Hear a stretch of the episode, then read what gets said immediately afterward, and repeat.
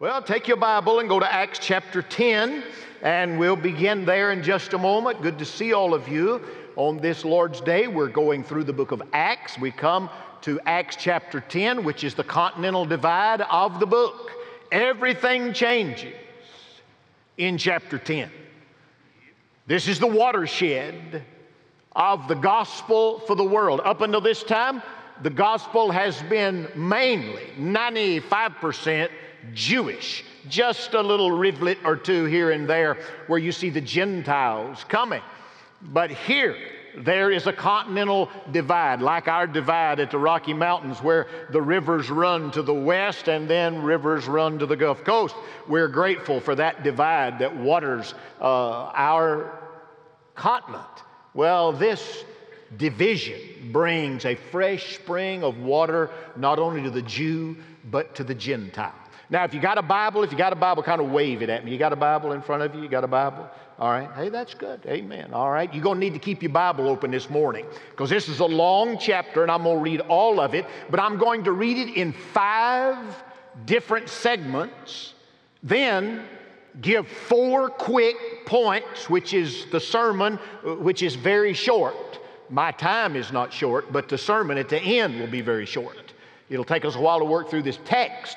I want you to see that. And then four simple truths of the gospel and God at the end. Then we give a gospel invitation and invite you out of that balcony around on this ground floor to these wings to come. Give me your hand, give God your heart. Come be saved, come join His church as God extends His call, just like these girls felt the Spirit of God to come stand by their sister. Then as God calls you, you come this very morning.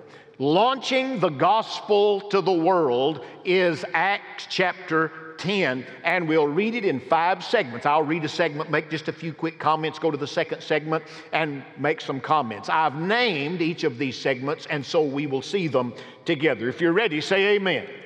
Here we go. We begin, first of all, with what I call the prospect in verses 1 through 8 of Acts chapter 10. You listen and follow along because this now is the word of our great God. Now, there was a man at Caesarea named Cornelius, a centurion of what was called the Italian cohort, a devout man and one who feared God with all his household and gave many alms to the Jewish people and prayed to God continually. About the ninth hour of the day, he clearly saw a vision uh, an, he saw in a vision an angel of God who had just come in and said to him, Cornelius! It's got an exclamation point after it, all right? And fixing his gaze on him and being much alarmed. If you saw an angel, you'd be much alarmed. And he said, What is it, Lord? And he said to him, Your prayers and alms have ascended as a memorial before God. Now dispatch some men to Joppa and send for a man named Simon, who is also called Peter. He is staying with a tanner who, named Simon, whose house is by the sea. When the angel who was speaking to him had left, he summoned two of his servants and a devout soldier of those who were his personal attendants. And after he had explained everything to them, he sent them to Joppa. So here is the prospect. This is the lost man.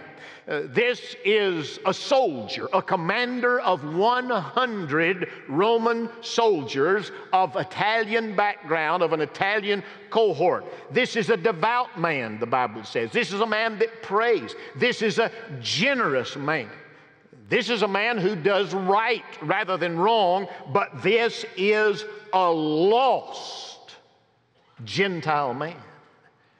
And at that ninth hour, Cornelius has this encounter with an angel. And the angel said, Send some men down to Joppa. Caesarea is a Roman city named after Caesar. Herod had built it there, and it's right on the seacoast. And he says, Send from Caesarea down to Joppa 30 miles Send these attendants to go find one named Peter and bring him back here. The prospect for the gospel has this encounter with an angel. Then we pick up the text in verse 9 and read through verse 23 in what I call the picture. The picture, Romans 10, verse 9. On the next day, as they were on their way, this is the group that, uh, that Cornelius had sent. On the next day, as they were on their way and approaching the city, Peter went up on the house, housetop about the sixth hour to pray. That's noon. Uh, but he became hungry and was desiring to eat. But while they were making preparations, somebody's fixing lunch, he fell into a trance. And he saw the sky opened up and an object like a great sheet coming down, lowering by the four corners of the ground. And there was in it all kinds of four footed animals and crawling creatures of the earth and birds of the air. And a voice came to him Get up, Peter, kill and eat. And Peter said, By no means, Lord, for I have never eaten anything unholy or unclean. Again, a voice came to him a second time What God is cleansed, no longer consider unholy. This happened three times, and immediately the object was taken up into the sky. Now, while Peter was greatly perplexed in mind as to what the vision which he had seen might be, Behold, the men who had been sent by Cornelius, having asked directions for Simon's house, appeared at the gate. And calling out, they were asking whether Simon, who was also called Peter, was staying there. And while Peter was reflecting on the vision, the Spirit said to him, Behold, three men are looking for you. But get up, go downstairs, and accompany them without misgivings, for I have sent them myself. Peter went down to the men and said, Behold, I'm the one you're looking for. What is it? What is the reason for which you have come? They said, Cornelius, a centurion, a righteous man, a God fearing man, well spoken of by the entire nation of the Jews, was divinely directed by a holy angel to send for you to come to his house and hear a message from you. So he invited them in and gave them lodging. And on the next day, he got up and went away with them, and some of the brethren from Joppa accompanied them. So you're getting the story. The prospect is in Caesarea. He has this encounter with an angel. Send and get Peter. They send those men down six, 30 miles. And as they knock at the gate, Peter is on the housetop of Simon the tanner. He's hungry, but he falls into a trance and he sees a sheet coming down, uh, uh, coming down out of heaven, and he looks into that sheet. There's every kind of animal, bird. God says, Eat. Peter's hungry. He said, No, I've never eaten some of this. It's unholy. Lord, there's a there's a ham in there. I'm not eating it. Shrimp? No. God said, What I've made clean is clean. There's nothing unholy. You see, the, the world is changing in front of Peter's eyes. He talks to the men, Why have you come? Our leader, the centurion, Cornelius, is sent for you. Come and go with us. The picture of the gospel is in that sheet. Don't miss it. Thirdly, is what I call the principle. The principle begins in verse 24 down through verse 33. On the following day, he entered Caesarea. They've walked back 30 miles back up the seacoast. Now Cornelius was waiting for them and had called together his relatives and close friends. He had a big crowd gathered up. When Peter entered, Cornelius met him, fell at his feet, and worshiped him. But Peter raised him up, saying, Stand up, I too am just a man. And as he talked with him, he entered and found many people assembled. And he said to them, You yourselves know how unlawful it is for a man who is a Jew to associate with a foreigner or to visit him. And yet God has shown me that I should not call any man unholy or unclean. Underline that. That's the principle of the gospel going to the world. Verse 29. That is why I came without even raising any objection when I was sent for. So I ask for what reason you have sent for me. Cornelius said, Four days ago at this hour, I was praying in my house during the ninth hour, and behold, a man stood before me in shining garments. And he said, Cornelius, your prayer's been heard, and your alms have been remembered before God. Therefore, send to Joppa and invite Simon, who is also called Peter, to come to you. He is staying at the house of Simon the tanner by the sea. So I sent for you immediately, and you have been kind enough to come. Now then, We are all here present before God to hear all that you have been commanded by the Lord. Here's the principle it's being laid out. Peter saw the, saw the picture. Now the principle is here up in verse 28. God has shown me that I should not call any man unholy or unclean. Listen, church. No one is beyond the reach of Calvary. Amen. The gospel is for all. It's not God's will that any should perish, but that all would come to repentance. And Peter, who has been in this Jewish mindset, only for that, now he is seeing the gospel principle open up from this picture of the sheet that he saw. Then there's the preaching that begins in verse 34. Opening his mouth. what an uncouth phrase for the Bible. Opening, you can't preach unless you open your mouth. And opening his mouth, Peter said, I most certainly understand now that God is not one to show partiality. But in every nation, the man who fears him and does what is right is welcome to him. Hallelujah. The word which he sent to the sons of Israel, preaching peace through Jesus Christ, he is Lord of all. You yourselves know the thing which took place throughout all Judea, starting from Galilee after the baptism which John proclaimed. You know of Jesus of Nazareth, how God anointed him with the Holy Spirit and with power, and how he went about doing good and healing all who were oppressed by the devil, for God was with him. We are witnesses of all the things he did, both in the land of the Jews and in Jerusalem. They also put him to death by hanging him on a cross. God raised him up on the third day and granted that he become visible, not to all the people, but to witness who were chosen beforehand by God, that is, to us who ate and drank with him after he arose from the dead. And he ordered us to preach to the people and solemnly to testify that this is the one who has been appointed by God as judge of the living and the dead. Of him all the prophets bear witness Mm-mm-mm. Of him, all the prophets bear witness that through his name, the name of Jesus, everyone who believes in him receives forgiveness of sins. That's the preaching of the gospel. And here Peter preaches the anointing one of Jesus who went about doing good. You hung him on a cross. God raised him up. And everyone who will believe will receive forgiveness of their sin. And then comes in the fifth portion of the text the promise, the great promise in verse 44.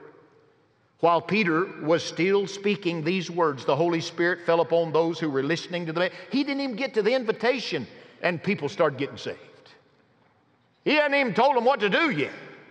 All the circumcised believers who came with Peter were amazed because the gift of the Holy Spirit was poured out on the Gentiles also, for they were hearing them speaking with tongues and exalting God. Then Peter answered, Sure, no one can refuse the water for these to be baptized who have received the Holy Spirit just as we did, can he? And he ordered them to be baptized in the name of Jesus Christ, and they asked him to stay on a few days. And there we find that great promise. He's preaching the gospel, and the Spirit of God falls. They're baptized, they're saved, they believe. They speak in tongues just like the Jews did in Acts chapter 2. And Peter says, We see the promise, we see the power, we see the Spirit. We cannot but believe. We can't do anything but baptize these like we were baptized. And down in the water, they're right there on the seashore, and they are baptized, following after Jesus. It is the watershed chapter of all of Acts. Things are different from here, not completely changed. It'll be Acts 15 before it is official. But in Acts 10, the continental divide comes and the gospel is for all. Four truths of God in the gospel I want to draw to this text. Give an invitation, invite you to come out of that balcony around, and you come and say yes to Christ today. Four truths I want you to see. Jot these down. Here we go. Number one, God places no person beyond the gospel. No one, no person that's ever lived or will live or lives today is beyond the reach of Calvary. Amen. No one. God has placed no one beyond the gospel. It is good news for all. For God so, what did you say a while ago? He loved the world that he, he gave. And what did he give? His son that whosoever would believe would not perish and go to hell, but would everlasting life. Church, never forget this. God places no person beyond. We sometimes place people beyond the gospel. We think, well, God could never save him. Uh, be reminded if God saved Saul, make the Apostle Paul out of him, he can save anybody. Yes, sir. As a matter of fact, if God can save you, He can save anybody. You filthy wretch, you. You got to get over your own righteousness and come to the righteousness of Calvary in order to be saved. God places no person beyond the gospel. Truth number two God does not show partiality. Hmm. Verse 34, he says it right here. I most certainly understand now, Peter said, that God is not one to show partiality. Romans chapter 2 and verse number 11 for there is no partiality with God. Hallelujah. Galatians chapter 2 and verse number 6. But from those who were of high reputation, what they were makes no difference to me. God shows no partiality. Amen. He, shows no partiality. Now, we're partial. I preached twice in Mississippi in the last 10 days. I had to go up 45. I was in Starkville on Saturday. Do you know you can't hardly find anything to eat on 45 coming back? That's a desolate road until you get to Buckatunna. I used to call it Buckatunna, but I was corrected by some Mississippiites. Buckatunna. I stopped in there three different times this week in the last 10 days. On the door of the only gas station and the only place to get a sandwich in Buckatunna is a sign on every door, not on one door, it's on going in and coming out. It's around here on this side. It's around on the other side by the restroom. There is a sign printed and it says, You will be given no service unless you have your shirt on and your breeches pulled up. That's what it said. They are partial. But I want you to hear this preacher today say that God loves people with low hanging breeches. And you ain't ever heard that here before. You don't have to like it. I don't like everybody I preach to. I don't like some of the sin they get into, the ways they look. I'm just telling you, God changes anybody, everybody that'll come to Him by faith. We went in that place. I did. I, I walked in there. God shows no partiality. It's not got to do with your britches, it's got to do with your heart. I walked in there and walked over to the counter and told the lady I'd like a sandwich. She said, We're closed. I said, What? I know. I said, There's nothing anywhere. And she said, Well, if I don't have to put it on the grill, I'll fix it for you. I said, What do you got? And She said, well, I can make you a ham sandwich. Well, I said, I'm going to preach out of Acts 10. And, and so I'm all right. I said, we'll take two of those. And while she was fit, man, it was great too. I mean, she put the mayonnaise and the lettuce and a big, big ripe Mississippi tomato, and put that sandwich together. I got the Holy Ghost nudge. I said, ma'am, you about to go home. She's 20, 22 years old, maybe. She said, I said, you get any tips today? She said, no, I bet. you don't get tips making sandwiches.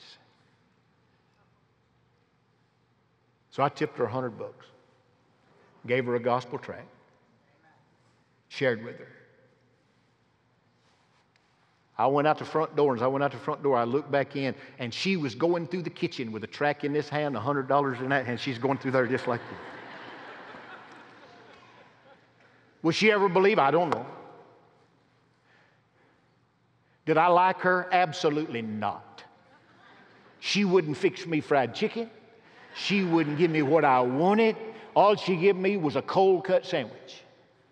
And God said, There's your prospect for today. My job was to simply be a steward of the goodness of God. I got outside and there was a African American gentleman walked up to us and he said, Y'all love Jesus, don't you? Well, He said, Blessed be the name of the Lord. Can I get praise? Well, we just had church right there in the gas station. There's been days here and there's been days in Mississippi that he and I couldn't go to church together. But God doesn't show partiality. Oh, you can beat that. God doesn't show partiality. Amen? Yes, sir. God places no person beyond the gospel. Secondly, God does not show partiality. Thirdly, God will forgive anyone who believes. Yes, He will. Verse 43 says it. Of him, all the prophets bear witness that through his name, everyone who believes in him receives forgiveness of sins. Hallelujah.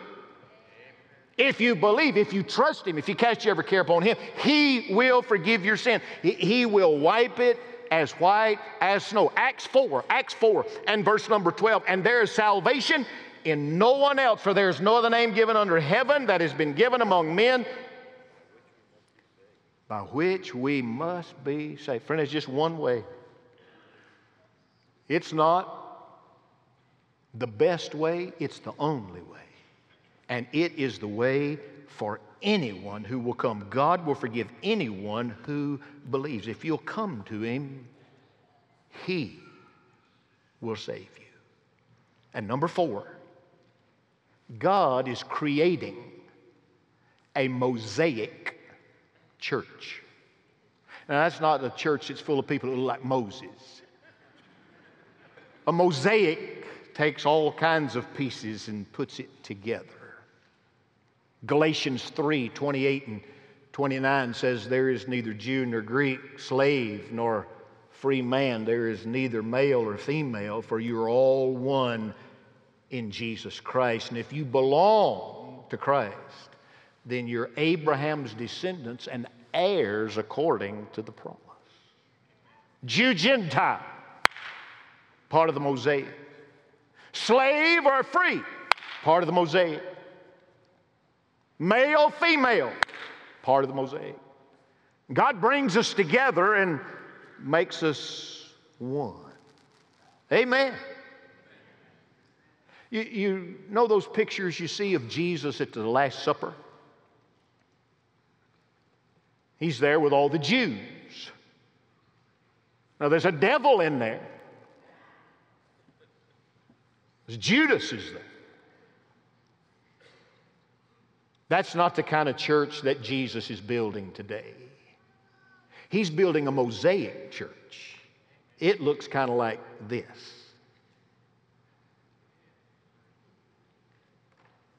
There's men and women, there's Africans, Europeans, West Texas, Native Americans. You know, we change the names of ethnicity so much I get in trouble all the time. I just use the words I've used for the last 10 years, and then you can't say that anymore. Whoever all these folks are, that's what Jesus is doing. He's reaching over and getting a Kazakh and a Canadian, the Hispanic, somebody from Alabama and Michigan, putting them all together. And he's making a mosaic church. Mm-hmm. You, you, know, I, I, like a lot of things about our church. I, I, some things we need to do better.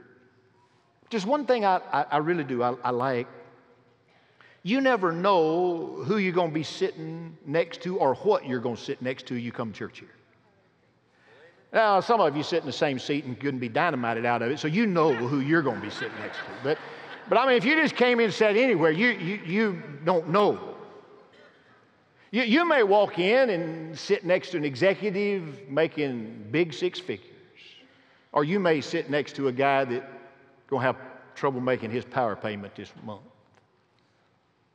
You, you may come in and sit next to a surgeon, or you may sit next to somebody that's been fighting cancer. You may sit next to a student that's four point plus. Or you may be sitting next to somebody just barely gets by. You, you never know what you're going to sit next to. And I, I like that about our church.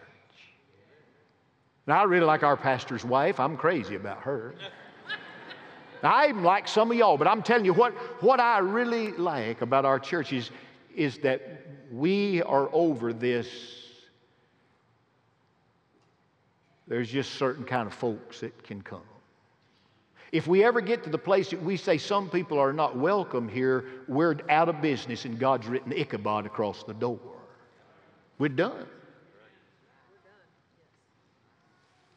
I remember 25, 26 years ago, there was an elderly lady in our church, and there was new people coming in, and she said this to me one day. She came and she said, Pastor, I'm not sure about some of these people joining our church. I said, What do you mean? She said, Well, you know, they're just not our kind. Hmm. Now, back then, I was young and brash, not old and sweet like I am now. And, and I, I just said, Well, I'm just going to tell you what I think about that. So I asked her a question. I said, Well, what kind are you? And she said, Well, I said, No, no, you said these are not our kind. So what kind are you? She said, You know what I mean. I said, No, ma'am, I don't know what you mean. I just know what you said. And there's only two kinds lost and saved. And our job is to invite the lost to get saved. And if they get saved, that's my kind.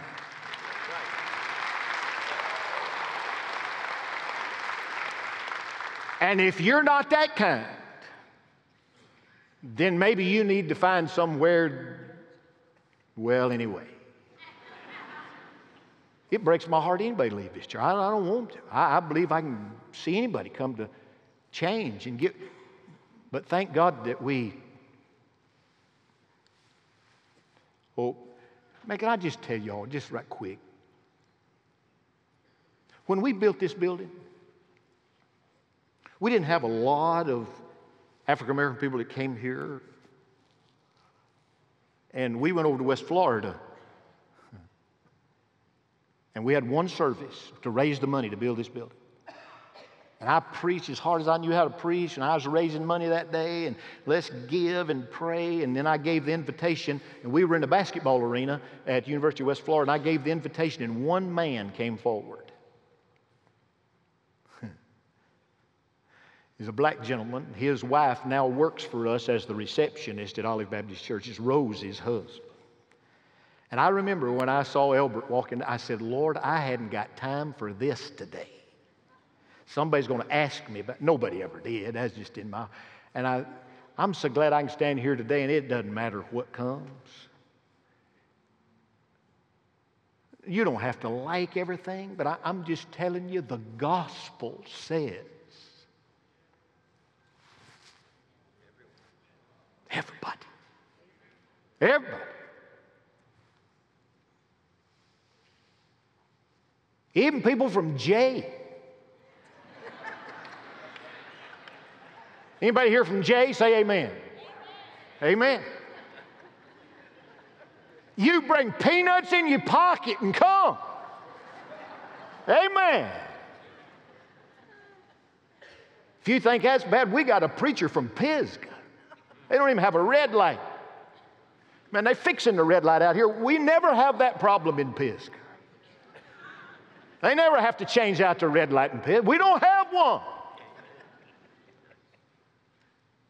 Friend, if you're, if you're from Crossroads country or if you're from the city of New York, I'm telling you, the gospel is for you and you are for us and we are for you. That's the gospel. There's no partiality. The gospel says to Jew and Gentile, come. Now listen. If you come to tear up a church or to make waves or to be a troublemaker, we'd take you behind the building and deal with you. We, we're not talking about that. If you come to bow at the foot of the cross and want to know King Jesus, I'm telling you, you're welcome here. You're welcome here. Well, what happened to Cornelius? The Bible doesn't tell us. Some church historians have written what they think happened. The most prominent story is that Cornelius, and I can just see it. Peter went up to him, put his arm around that. You know, Peter's a big guy, called a big fisher. He put his arm around Cornelius. And they walked out of the house. They're staying in Joppa. They're right on the seashore. And he walked out in the water. And he baptized Cornelius in the Mediterranean. And others, many others got baptized that day, just like these two ladies today. First time I've ever seen Sean Pillay, except when he's with Destiny, be next to an angel. That's what he called that lady. Angel. He baptized an angel today. Well, Peter baptized a centurion, no rugged soldier. And some people in history say that he became the first bishop of the church in Caesarea. I don't think so. Some say so. It's the most prominent historical guess. Or maybe he went back to Rome after retirement and became a deacon in the church at Rome, where Paul wrote that great Roman epistle. We don't know. Or maybe, and this is what I think happened, I think he stayed in Caesarea. I think he retired as a centurion from the Roman army, from leading the Italian cohort, and became the minister of military ministry at the First Baptist Church of Caesarea. That's what I think he did. I think he became the Mike Dimmick of the church at Caesarea. You say, you can't prove that. Well, you can't prove he didn't. Somewhere, Cornelius went to work for the kingdom. Luke told his story in Acts 10, and it changed the setting and the history and the landscape of the church forever and ever. Amen. Don't forget they walked out and were baptized. Some of you need to be baptized. Some of you ought to come, take my hand, say, Preacher, I'm, I'm ready to be baptized, just like these two ladies were baptized today. On the 11th day of September, we're going to have a service at 5 o'clock in the afternoon down at Casino Beach. And if you come, I'll baptize you in the Gulf of Mexico that afternoon. If you want to be baptized in salt water, you come, I'll baptize you in the Gulf. We're going to have a baptismal service there. September the 11th. You remember that day. We'll put you under the water. or If it's a wavy day, we'll just kind of time it and stand you up and but we'll baptize you.